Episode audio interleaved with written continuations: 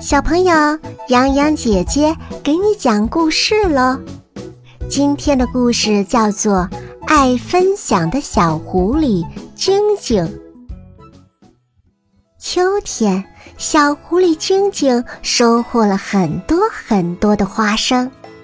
他想，这么多花生，我一个人也吃不完，不如分给好朋友们吃吧。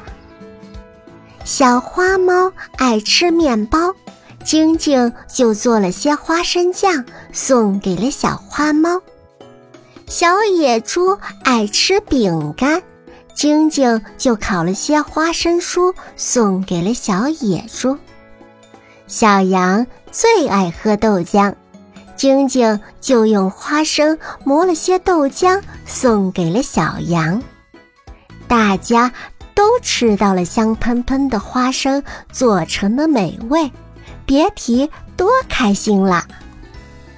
小朋友，这个故事到这里就结束了。你一定也是一个爱分享的小宝贝，期待我们下次再见。